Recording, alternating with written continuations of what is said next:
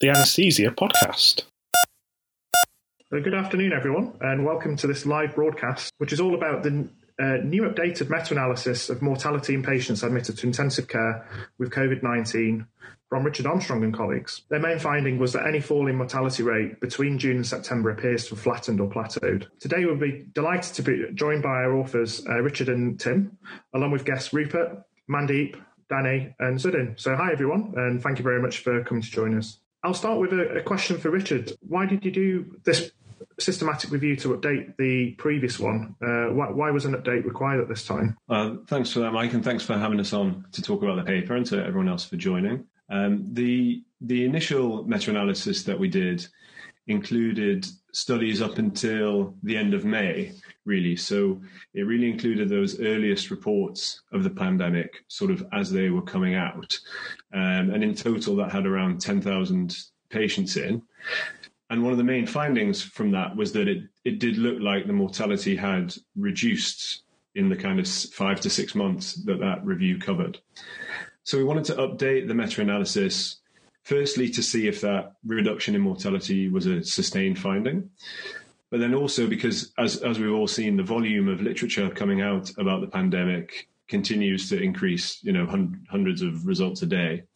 So we knew there would be new reports out there. Um, the initial the initial meta analysis only reported from a few geographical regions as well, so we were keen to capture a wider global spread, and we knew that we knew that more regions had been reporting over time. So we felt that in with such a dynamic situation that had progressed since the last publication, we thought it was worthwhile to update it and see how things had changed or progressed. And then, I mean, that previous version of this paper um, here this morning has an altmetric score of over 1500, which is incredible. So it's received a lot of attention. And I think it's really important um, that as the data continues to come in, that's been updated. And I just asked a question for um, for anyone on the panel, really, whether or not they have any explanations um, to um, for why this reduction in mortality over time has was seen and, and why it's become less pronounced uh, later on in the pandemic. Um, so I'll open that up to any anyone on the panel. Uh, maybe uh, maybe uh, Rupert. I was trying to let someone else have a crack at the uh, tricky ones. I mean, I think it, it, it, it's. I mean, first of all, fantastic work, Richard, Tim, and colleagues. Uh, it's an amazing paper. Uh, the, the thing I always look at in any kind of epidemiological studies is case mix. Um, the most important thing to contextualize what you've found. We certainly know in the UK that there's been a change in case mix between the first wave and the second wave. We know there's different patterns of ethnicity, there's different patterns of uh, comorbid disease to some extent, and different patterns of social deprivation.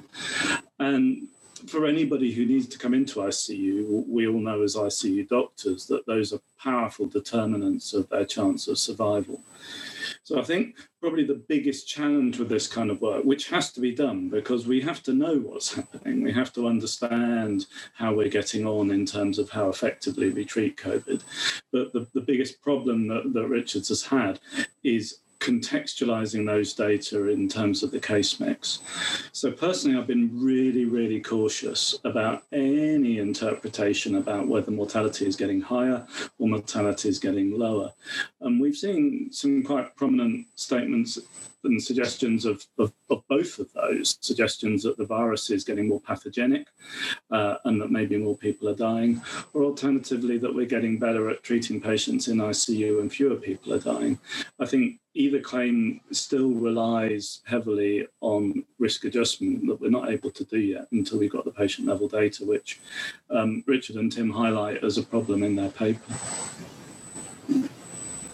Uh, any comments on that from anyone else on the panel? Can I just can I just come back on that? I, I, I largely agree with with everything Rupert says. As a sort of general statement, um, but specifically to what he said there.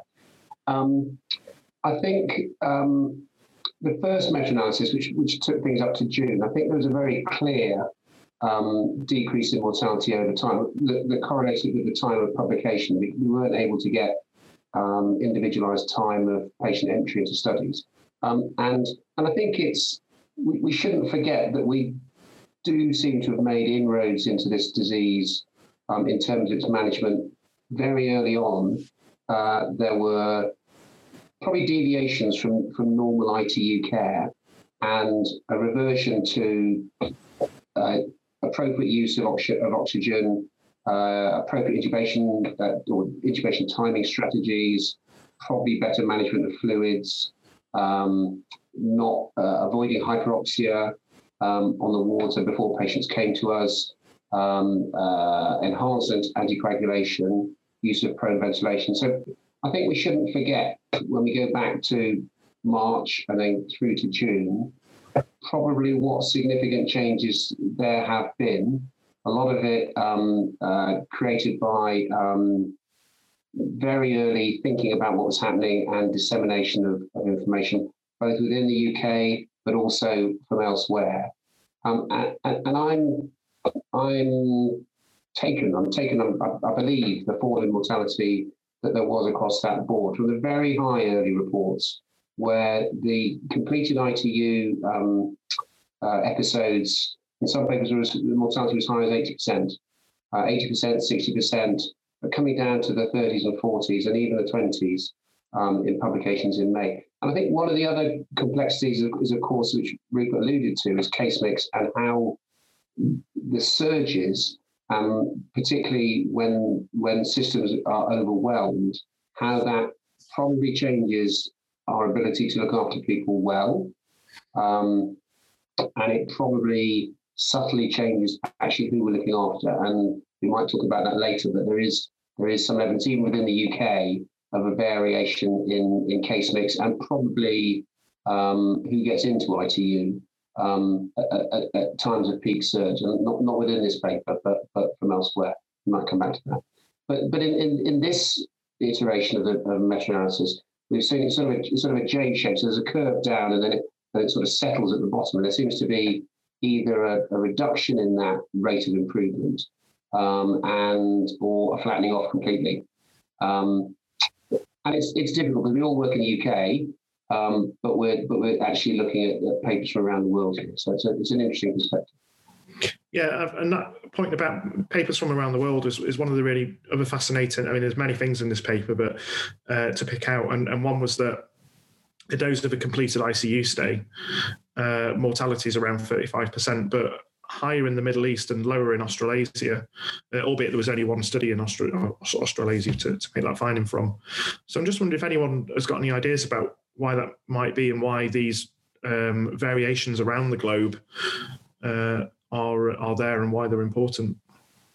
So, so, Michael, I guess what uh, I think as Rupert alluded to earlier on, there is only so much level, uh, sort of ICU level discussion we can have right now, uh, and we can go round and round the houses asking why mortality has changed, and be cautious about saying that. Richard, can I just ask you? So one of the questions we think, I think what we can where this paper could go is looking at inter-country differences. So, um, Richard, I just wondered if you, because you, you can I just did you did correct for GDP? Is that right in one of your meta-analyses? Uh, and for age, which also which is one of the sort of stark differences between countries. Is that right, Richard? Mm, so, so as has been alluded to, we were restricted in terms of what we could adjust for and how much we could take things like case mix and context into consideration. We tried to do what we could, but we've anything we've then said we've kind of couched with the limitations that that comes with. So we did do some analyses adjusting for um, not just the country itself, but as you say, the income band of that country. Then we included the patient demographics and clinical details where they were reported. The reporting of those was very variable and not standardized at all. So we only actually ended up being able to include, as you've said, age and the sex of the patients. And then the only consistently reported factor in terms of the clinical care, which we've had to use as a proxy really for the case mix, is the proportion of ventilated patients, which is obviously a poor proxy as we've discussed for the for the case mix. So we were keen to bring together what we could in terms of a, a, global picture, looking at reports from different countries. And we still think there was value in presenting that.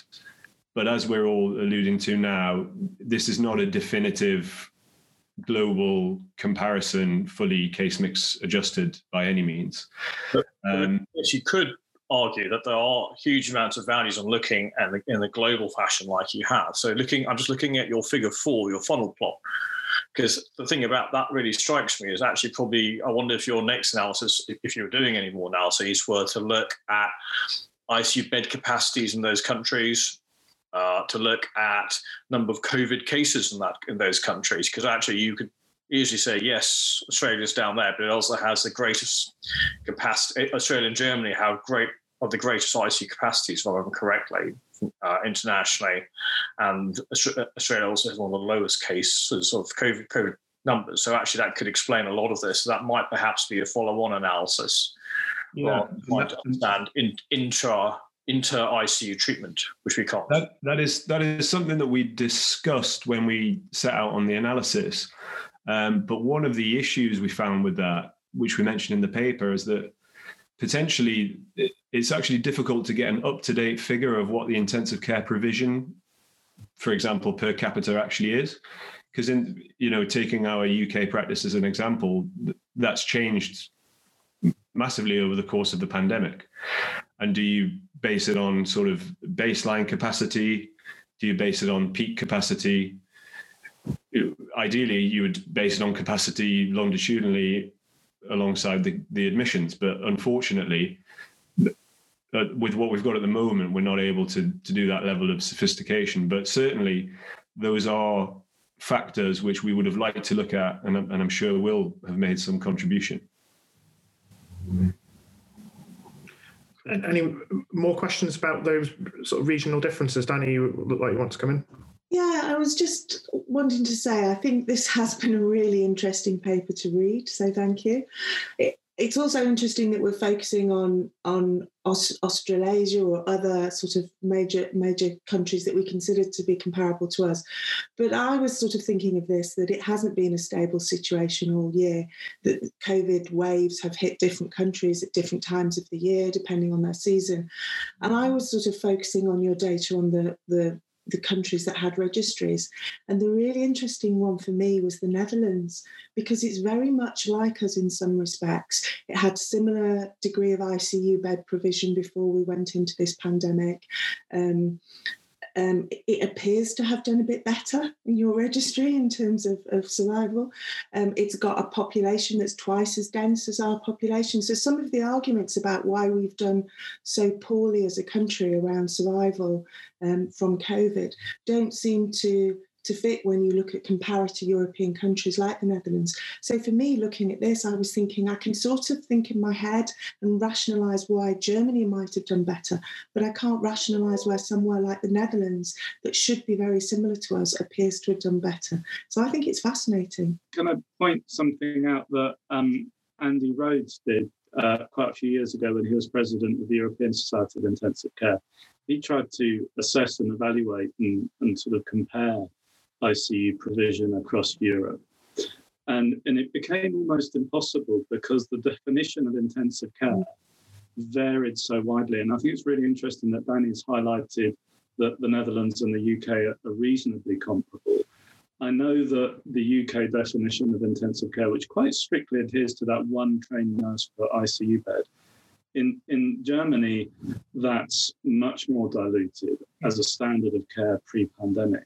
And I, I understand from somebody they even legislated to prevent it getting any lower because they felt it was a problem. Um, and actually, if you look more widely across Europe to, to the, the, different sorts of countries, you can find that there are some countries, even at that time, that were describing certain types of psychiatric unit as intensive care. And it became very, very difficult to say what an ICU bed was. I, I really like the UK grading of 0, 1, 2, 3 to talk about uh, um, a ventilated bed at level 3, a high dependency bed at level 2, and so on. But that's not used outside the UK, and international audiences are very unfamiliar with that grading. And I think that's always going to be a challenge in, in trying to make sense of that. But more interestingly still, even within the UK, that grading has been completely distorted as we've all diluted our skill mixes within our units to varying degrees. Uh, in my unit, it's quite regularly at one to four at the moment, but in other units in neighbouring hospitals in London, it's it's not as bad. Um, I suspect in some places like the Midlands and, and around Leeds and so on, it is very dilute as, as well. But maybe down where Tim is, it's not so bad. At least I hope so. So I think all of these things then become very challenging. Um, I wonder if Richard and Tim will ever be able to get to the bottom of that. I think that would take a lot of work, but it would be interesting to know. Mm.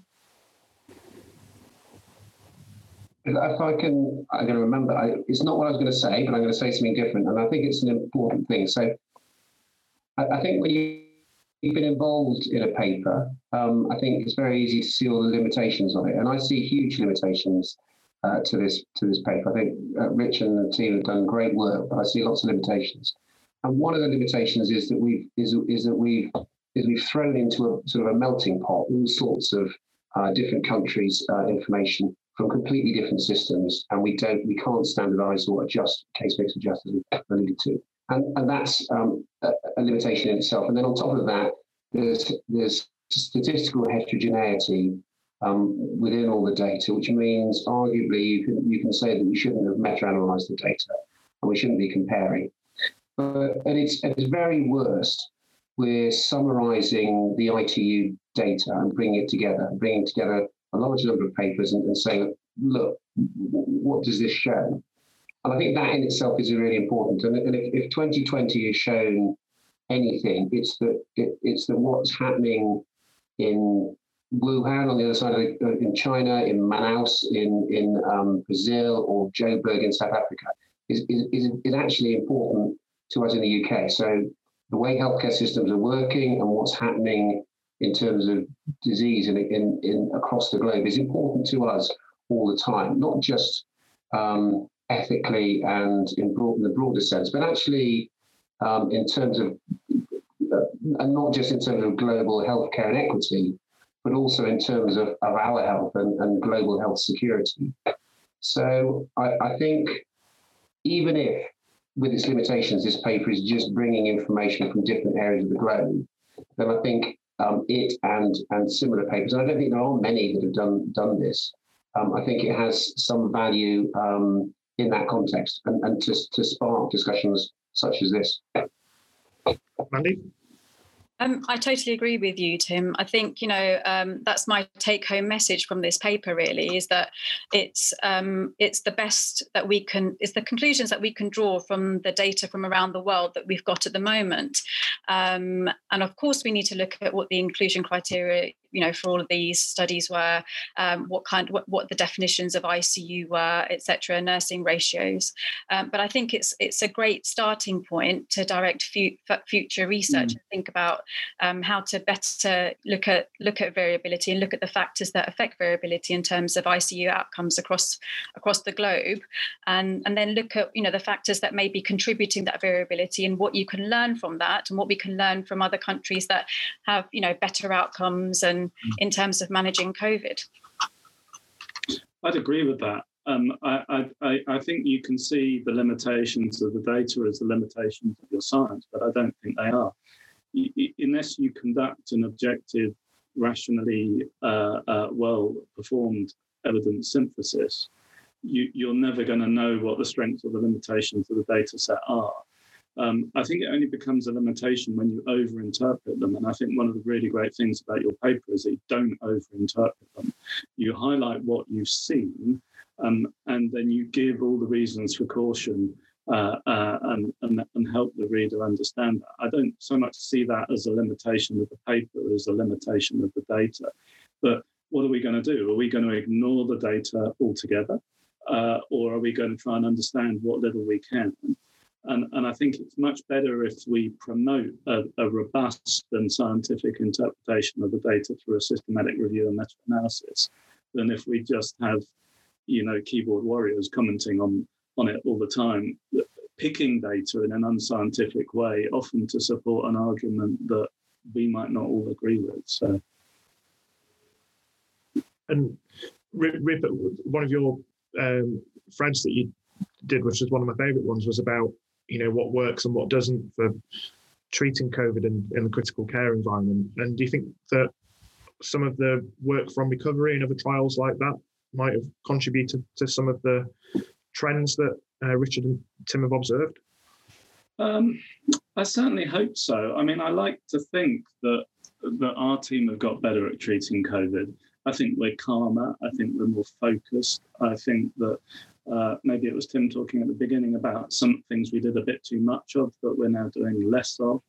Um, we don't we're not getting distracted by hundreds of miracle cures and we're just focusing on a few. So that it feels better to me at the bedside. But the thing I always try and it, it, it explain to people who aren't used to sort of looking at ICU mortality is, you know, for us, our normal is three out of 10 patients. Three out of 10 patients will not survive intensive care. That's our normal, or six out of 20.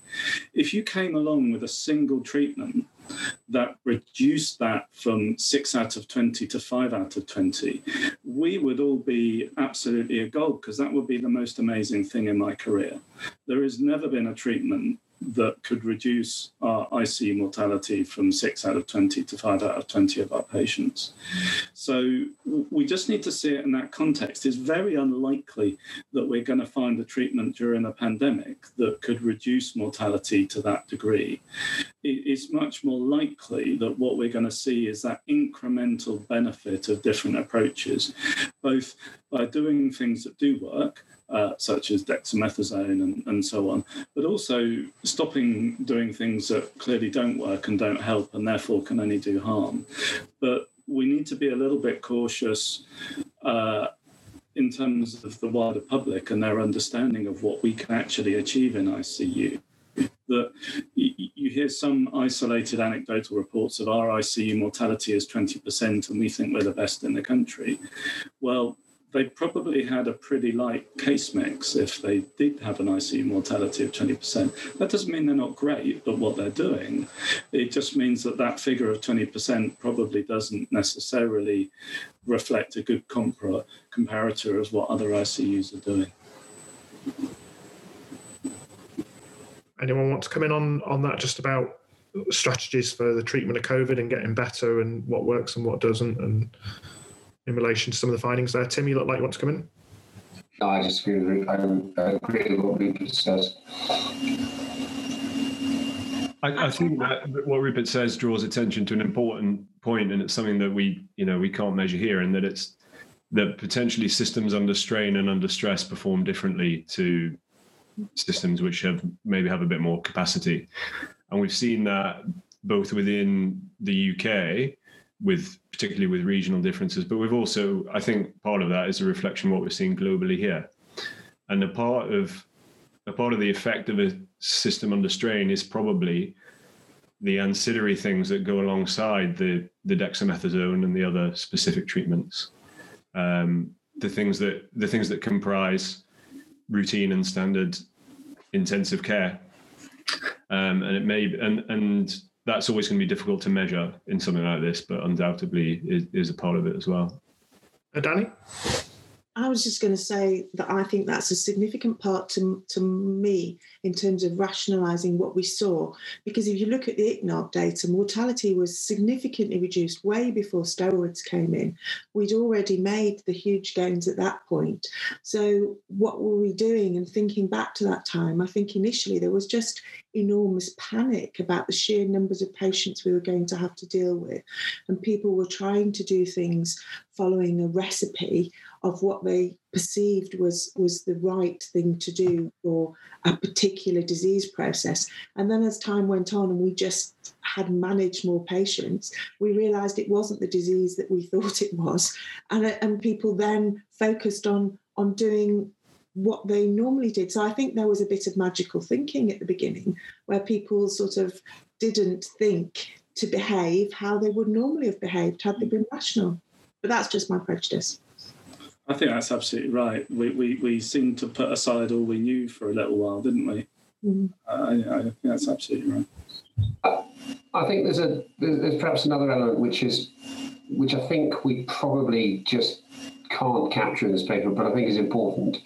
So um, uh, Christina Pagel um, who's a professor at UCH, talks very well about, or has written very well about um, the stresses on healthcare services. And, as you talked about sort of th- what I took from one of her articles was the sort of three phases of stress. One is the way you're under stress, you start by working harder to deliver the same quality of care to the same number of patients. And then when you're overwhelmed in that regard, you deliver a lower quality of, of, of care to, to the same number of individuals. And then when you're really incredibly stressed, when you're properly overwhelmed, then there's some individuals who don't get any of that care, um, while others are not getting the same, even the same quality of care. And we've we've certainly dipped into the second stage of that at some points in in, in both surges, and um, I guess what what isn't captured, so that the mortality rates seem to go down um, in the UK, well, it did go down in the UK uh, towards the end of um, end of May, and then through uh, through to September and it looked like it was going to be okay into the second surge, which wasn't really the start of the second surge. And then with the second surge, it's, it's risen again.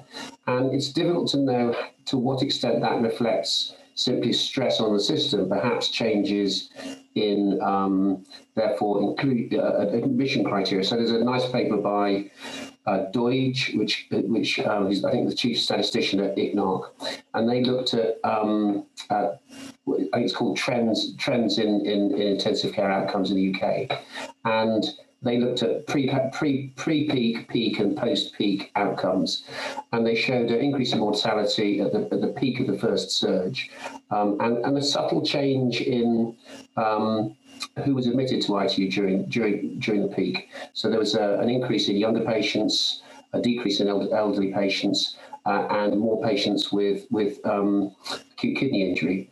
Um, so probably they were everyone was admitting. Um, there was probably a change in, in who got into intensive care. I think, um, uh, with probably younger because there was a greater number of people um, and the system was overburdened. Um, the, the, the, group of patients became younger and sicker. Um, and it's just difficult, difficult to know whether that's a true observation or whether I'm overinterpreting what was what was in that paper. But I think perhaps the amongst all the things, amongst all the variables, um, is the is, is is the ability to deliver intensive care to the normal standards is perhaps the most important thing you know, it, it's important to get things right, whether it's oxygenation, whether it's dexamethasone, whether it's antibiotics, whether it's fluids, whether it's who gets, um, uh, who's, you know, when you filter people, etc., um, and, uh, anticoagulation. But I think if we can't deliver intensive care to, to, to close to normal standards, then it's likely that, that, that that stress will be seen in overall outcomes. And it may mean also that the case mix is, is seen. So even so, even within the ICNARC data, so probably within our meta-analysis, but also within ICNARC data, if you're not looking at a stable system and you're looking at um, episodes of surge and relative uh, excess of, um, of demand over capacity or capability, um, then within that data, there may be variations in, in mortality over that time period. And so even within one country, um, the issues of variation in case mix um, may apply, for instance, within the ICNARC data. We've taken that as one set of data, but even within that data, there may be the, the, the possibility of, of, of, of, of episodic variation in outcomes during that time, within the likelihood. Does anyone want to come in on that?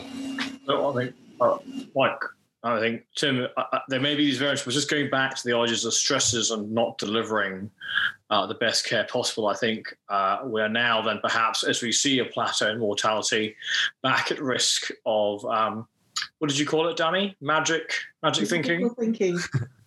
Uh, you know, we're back in. There's potential. I, I, I, mean, anecdotally, we are hearing people reaching for um, unevidence-based treatments again.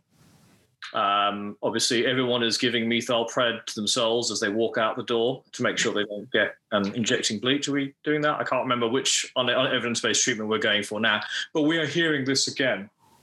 Now in the second wave that there isn't a need to do trials, there isn't a need to do any of these things. We should just give these treatments um, because we're not getting the mortality benefits that we're expected to get. And I think that's a real danger that we're seeing in the second wave um, as we stretch. And perhaps, Tim, as you're saying, this is a, a, a sign of the stretch and strain that we're feeling.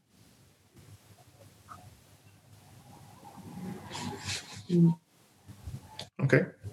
Um, so let's fast forward, uh, say six months or so. So what, what's the next updated uh, meta-analysis going to look like? Um, start start with you, Mandy.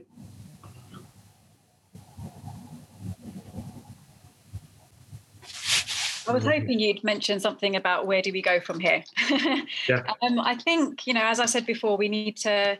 Um, I think within the UK, um, you know, I think the data is going to show variability from different hospitals to different hospitals and regional variations, and I think that's an interesting point for us to look at uh, within the UK, and then to do a similar thing on a uh, on a worldwide basis, to look, you know, to redefine and look at some of those uh, limitations that were mentioned in this paper, and see if we can even out um, um, some of that to work out, you know, which factors really correlated with outcomes on a global level. Um, but one thing that I was thinking when I was reading this paper is, I, you know, I'm sure we all appreciate that, you know, um, a good outcome from a good outcome from ICU is not only just being alive. Um, I think a good outcome from ICU is a good functional outcome and a good cognitive outcome. And I think that's what's important if you ask, talk to patients about, you know, when you want to leave ITU or when you want to leave hospital, what's a good outcome for you? Um, and a lot of them will talk about not only being alive, but being alive and well um, and being able to interact. So I think, you know, maybe some work could go into looking at some functional outcomes. Um, you know, it, it, it reminds me a little bit about some of the work that's been done into decompressive craniectomies. They reduce your mortality, but they don't necessarily improve your morbidity. Um, and maybe we've got to look a bit a bit at you know look at um, look at that within some of this data to look at okay you know you know mortality may be X Y and Z but what about what about you know functional outcomes? What about cognitive outcomes? I'm not sure what the panel think about that. Yeah I'll open that up lots of nodding heads I think it's uh, absolutely right. It's just finding the data is the is the challenge, isn't it? Uh, um, but uh, it would be fascinating to understand whether both mortality and functional outcomes have changed and, and how they relate. Um, for exactly, I think the example you give of craniectomy is a really good one, Mandy. Um, how those two things don't necessarily uh, follow a, a, fixed ratio. Um, and we kind of, I think sometimes we assume they do, but that's not necessarily the case, is it? I think that might be beyond even Richard. Richard, would you agree with that? Because I think data don't exist. I'd be I'd want to see, if possible, actually you focusing more on and the next one perhaps to focus more on the inter, inter, international differences and perhaps taking a wider view, looking at some of the WHO data. And perhaps then allowing us to see the discrepancies we talked about earlier on of inter-country differences where things should be the same but aren't such as ourselves in the Netherlands or ourselves in Taiwan, for example. Yeah, I think uh, I, I, agree with with uh, with both points. Really, we've we focused on that one outcome uh, because it hopefully is consistently and um, concretely reported, but certainly it doesn't tell you anything about the quality of that of that survival. Um, but as as Zudin says, the availability of that outcome data not not just on the topic of COVID nineteen, but more broadly, is is very limited. Though increasingly we are seeing more functional and patient centered outcomes being included in research. It it definitely still is lacking on the whole. Um, but I, I agree that even if you know even if we re- repeated the analysis today, there would be new countries involved, um, new registries have published in the intervening time. And certainly it would add to that global picture.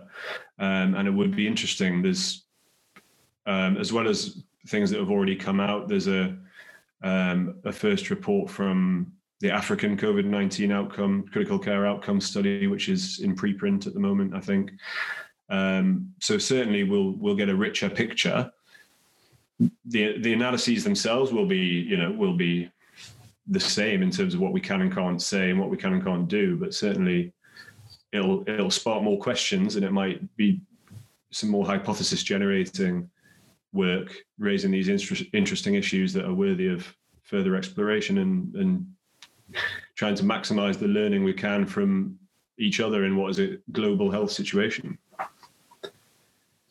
I, I think that um, point is really well made about um, the importance of the quality of outcome, not just survival or death. Um, and I think Zudin mentioned ISARIC um, uh, a bit early earlier. And one of the reasons that a lot of the um, research that was done well in this pandemic was done well was because it was pre-prepared. It was sitting on a shelf somewhere waiting to be pulled off when the pandemic happened, and it was set up uh, in sort of 2014 or something like that, but waiting for the pandemic to occur. And that preparedness in terms of research readiness, um, I think, has been really important in the early stages of the pandemic, understanding the disease um, and enabling things like recovery probably to get set up. Um, and in a way, we shouldn't be waiting for the data. We shouldn't be saying, well, the data isn't there for us to analyze about um, quality of outcomes. We should be saying, if you're going to report on this topic, you need to design the study in this way. So we need to know what your healthcare system is like, what you mean by intensive care, define the severity of illness of the patients, define what your interventions and um, organ support systems are, and, and, and have strictly agreed definition for outcomes. And there's been a lot of work done by, um, I mean, Rupert's been central to some of it, um, the COMPAC and STEP um, work doing this and standardizing outcomes in perioperative medicine. And um, if it isn't already happening, then it would be a really useful uh, thing to happen. It's going to take several years but to take that forward, and that would enable much more robust, perhaps more complicated, but more robust analyses of, of data sets and useful comparisons um, in the future. Because there will be um, reasons to analyse outcomes across uh, different localities and different settings in the future. And, and, one of the major failings or major difficulties that we had was the absence of standardised data. So we just couldn't we couldn't we, we couldn't compare and um, adjust for for different um, patient sets or treatments or or, or measure different outcomes. In that last point is just really important, Tim, that it's not just the outcomes that matter in these analyses, these trials. It's actually the covariates, the, the things that we risk adjust by.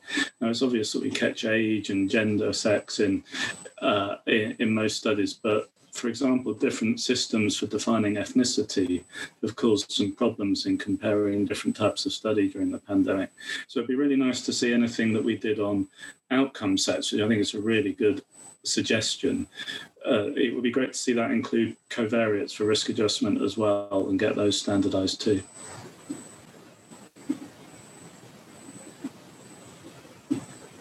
Uh, any other comments um, on on that point uh, before we move on to last couple of questions. Um, I've, I've, got a real technical question here for, for Richard, uh, probably. Um, so, in, in the paper, you talk about uh, registry and non registry studies. Um, perhaps some of the viewers and readers might um, like to know what the difference is between those and why it's important for your particular paper. Um, yeah, well, we so as we've as we've alluded to in the discussion, some of the included papers are registries um, from the UK, the Netherlands, Germany, and a, a, regional registry from Australia. And in it's worth mentioning, I think that in preparing to do the analysis, we did contact intensive care societies and national organisations and registries to actually go looking for any more registry data that we hadn't found or that perhaps wasn't easily available in the English language at our first pass um, so that we could include both registries and and the kind of published studies and observational case series.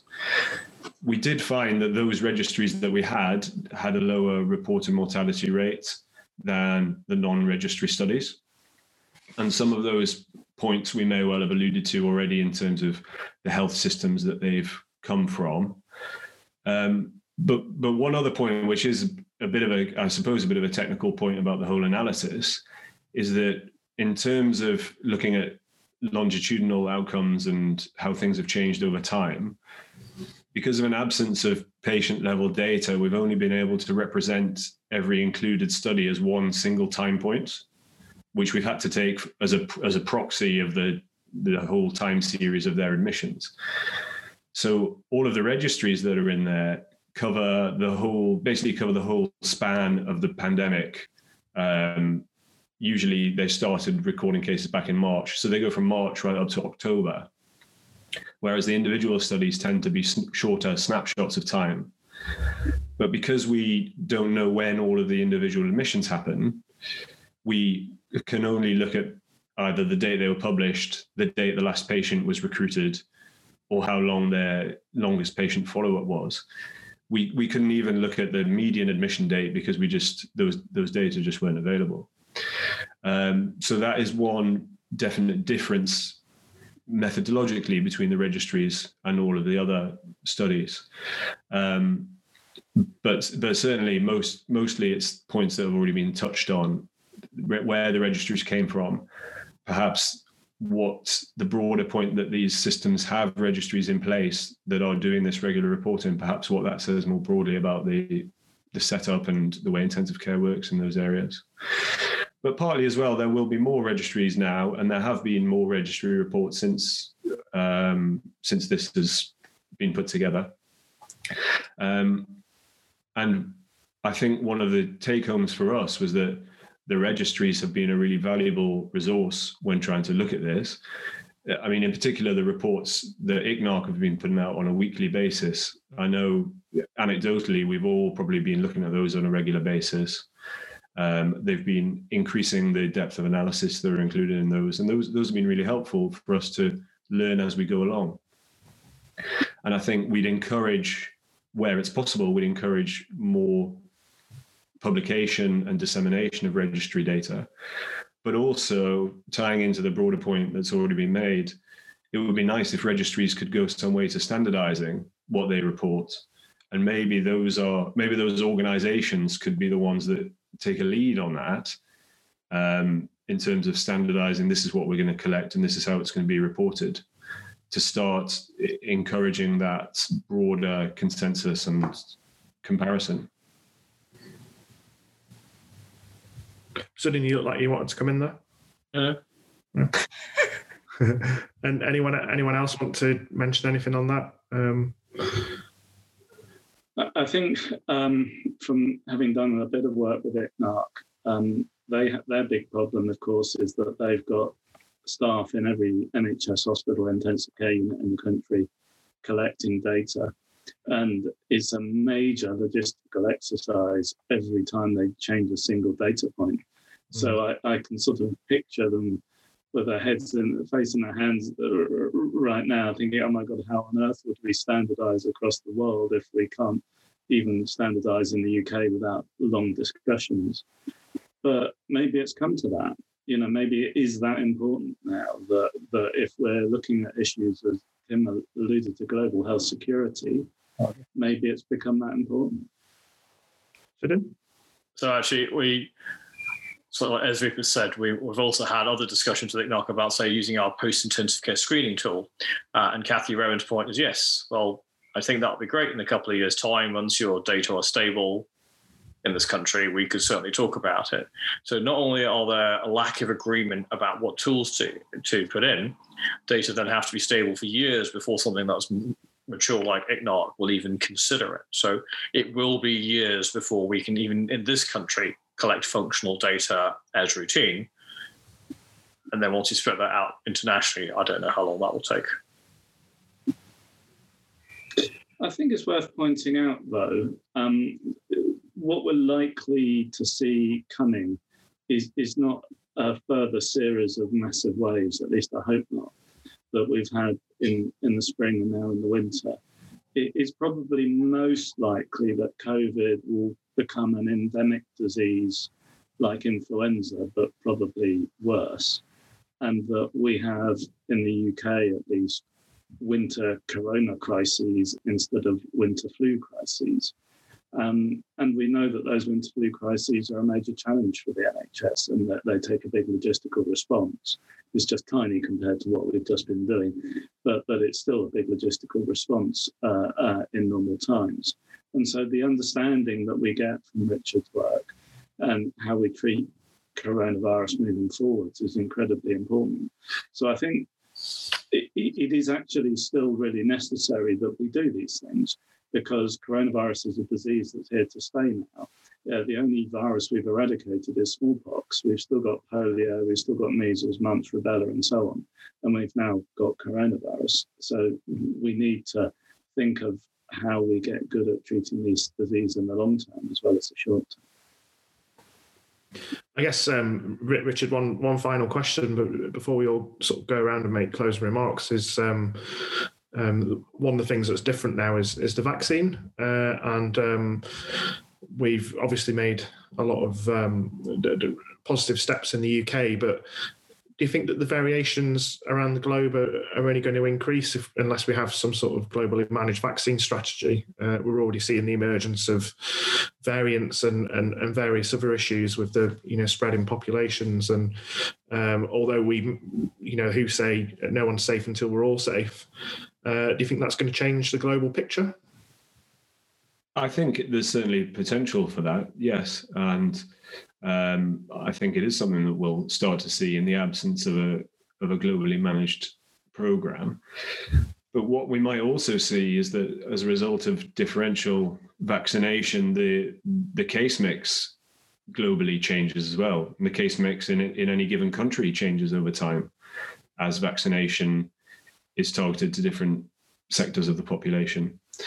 So yeah, I think it will be it will be interesting, and maybe in an ideal world, vaccination is another of the covariates that would be included in one of these kind of analyses.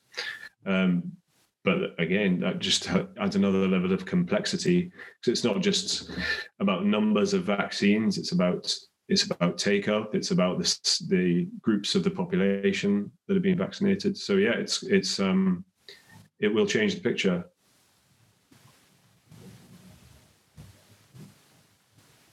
Anyone else? Um, uh, Tim, I know you've got something coming uh, on vaccines in, in the near future, hopefully, but so I don't want to spend too much time talking about that. But has anyone got any other points about how vaccines are going to um, change things and what they expect might happen going forward? Uh, the only thing I'd say, perhaps a trail for next week, perhaps, but um, I think vaccines are going to will have an impact on um, on mortality far more quickly than they'll have an impact. That's in the UK, far more quickly than they'll have an impact um, on hospital admissions or IT admissions. And I think uh, those will continue uh, for several weeks or even months uh, longer than than the, the, high mortality rates. Um, remembering that, of course, only 10% of deaths that, that have occurred from COVID in the UK have occurred in ITU throughout the pandemic, and that figure's stayed fairly stable, so between 9 and 11%. Um, I mean, more broadly, vaccination is not a national issue; it's a it's a global issue.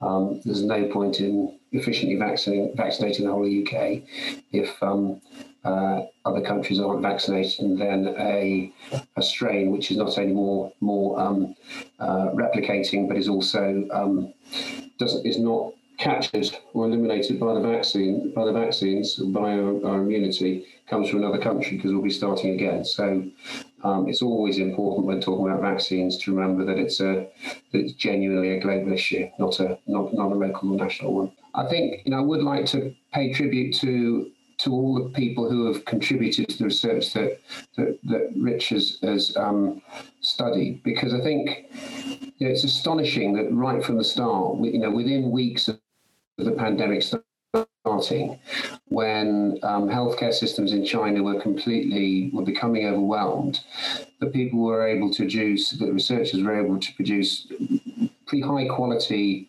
um, uh, data and research that was managed in a timely fashion. There have been no retractions in the in the uh, area that we've looked at, um, and provided with information about what was happening in ITU. For instance, that about a quarter of patients were were requiring renal replacement therapy if we if we looked, um, and and I think a lot of that information that came from China, that came from Italy, and then has um, spread across the globe. Um, you know, it's a real tribute to people that they've been able to produce that information, whether it be through individual researchers in in their units or um, all the people contributing to ICNARC and the fabulous work that's been done by ICNARC um, and all all the individuals in every hospital that contribute to that in the, in, in the UK um, including the Scottish Registry. So I, I, I, do think it's really important to to pay tribute to the value. You know, people say science is going to get us out of this, um, and you know. This uh, this particular paper is not going to get us out of it, but I think the contributions that that, that researchers have made uh, to providing information in a timely fashion and journals um, uh, throughout the pandemic is, is just really important to remember yeah, and thank, thank you to you all uh, for your time today as well in helping to contextualize the paper from Richard and Tim. Uh, I think that's really useful to uh, remember the paper's a couple of days old and, and we've been able to go through all, all the topics here together one by one. So that's been really useful for the readers, no doubt, um, to help understand that paper a bit better, which is a, a, truly extraordinary amount of work. So congratulations to Richard on that because it's really, really is a great paper. Not just one, but you know to do to do it again a second time is absolutely incredible. Uh, so yeah, thank you very much, everyone, uh, and I hope you've enjoyed that. We will turn this broadcast into a podcast at some point in the future, so that'll be available on iTunes and, and everywhere else. Uh, and um, this broadcast will be available forever as well on uh, on Periscope and also on Twitter. Uh, so thank you very much, everyone. Uh, do remember the paper is available to read and download completely for free.